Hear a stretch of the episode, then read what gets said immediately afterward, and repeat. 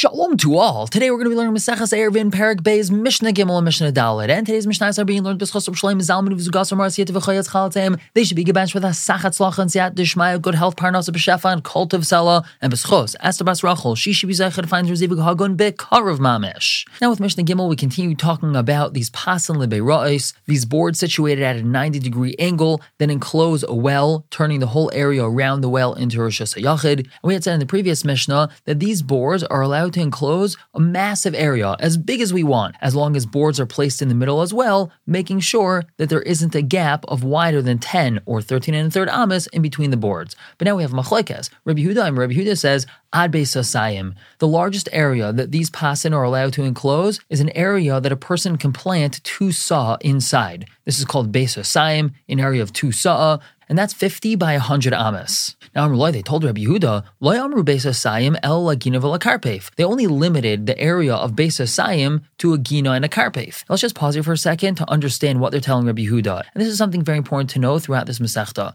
Even if Mid'oraisa in areas Reshus HaYachid, which means Mid'oraisa, a person's allowed to carry within this area. The Chachamim were machmir with areas that weren't residential because people might confuse it with Reshus Harabim, such as, as we just mentioned, a Gina, a garden, or Karpef, which is a large fenced in area outside the city meant for storing wood. And the Chum were machmir that one is not allowed to carry within this area, again, even though it's a 100% Reshus HaYachid, if it's more than two base saw. And here's an important term to know over here that's because it's not mukaf ladira. It's not surrounded for the purpose of dwelling. In other words, it's not meant to be residential. So again, even though Mid'oraisa it's a Reshus HaYachid, it has proper mechitzas around it and everything it needs to be Reshus HaYachid. Midrabanan, one is not allowed to carry in this area. So Yehuda says that this limit of two saw is also applied to these pase berois, to these pasim surrounding the well. But that's what they told him, that that's only a limit by a gina and a karpef. The Mishnah continues, avalam hayadir, if we're talking about a pen for animals, a sachar, or an animal enclosure inside the city, a muktzeh, or the backyard of a person's house, or it's kind of like a back alleyway that's used for storing stuff, a chatzar, or a courtyard which is in front of a person's house, a afilu beis chameshas kairin, even if it's an area that one can plant five karin,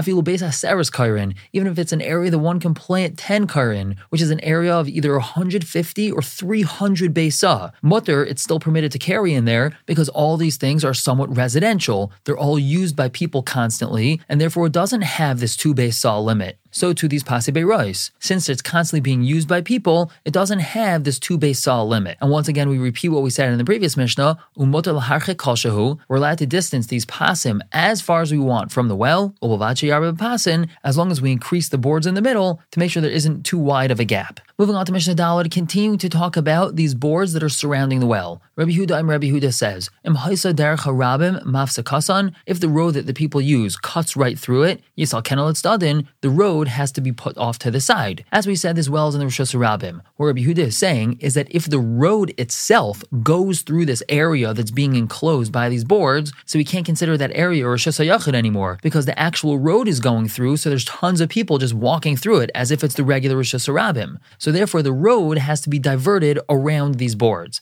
The Chamim say, there's no necessity for that. When are we allowed to use this kula of pase birois of these boards surrounding the well? So the first opinion is echad bar harabim, whether we're talking about a bar inside a Rosh Hashanah. Now, a bar is just a pit that stores water, ube'er harabim, or it's a public well, ube'er hayachid, or a well which is privately owned, these pasin could be made for them. Aval bar hayachid, when we're dealing with a privately owned bar. So in this situation, a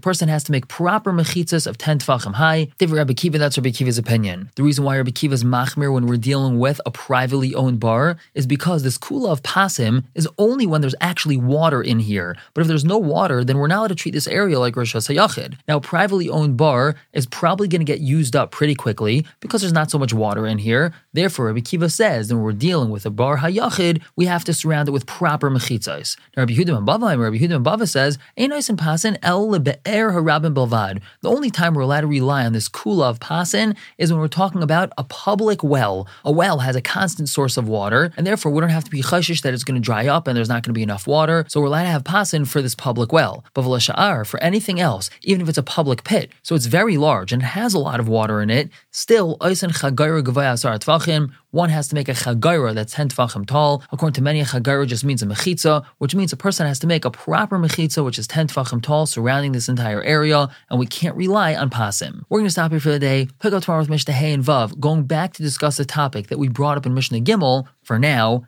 everyone should have a wonderful day.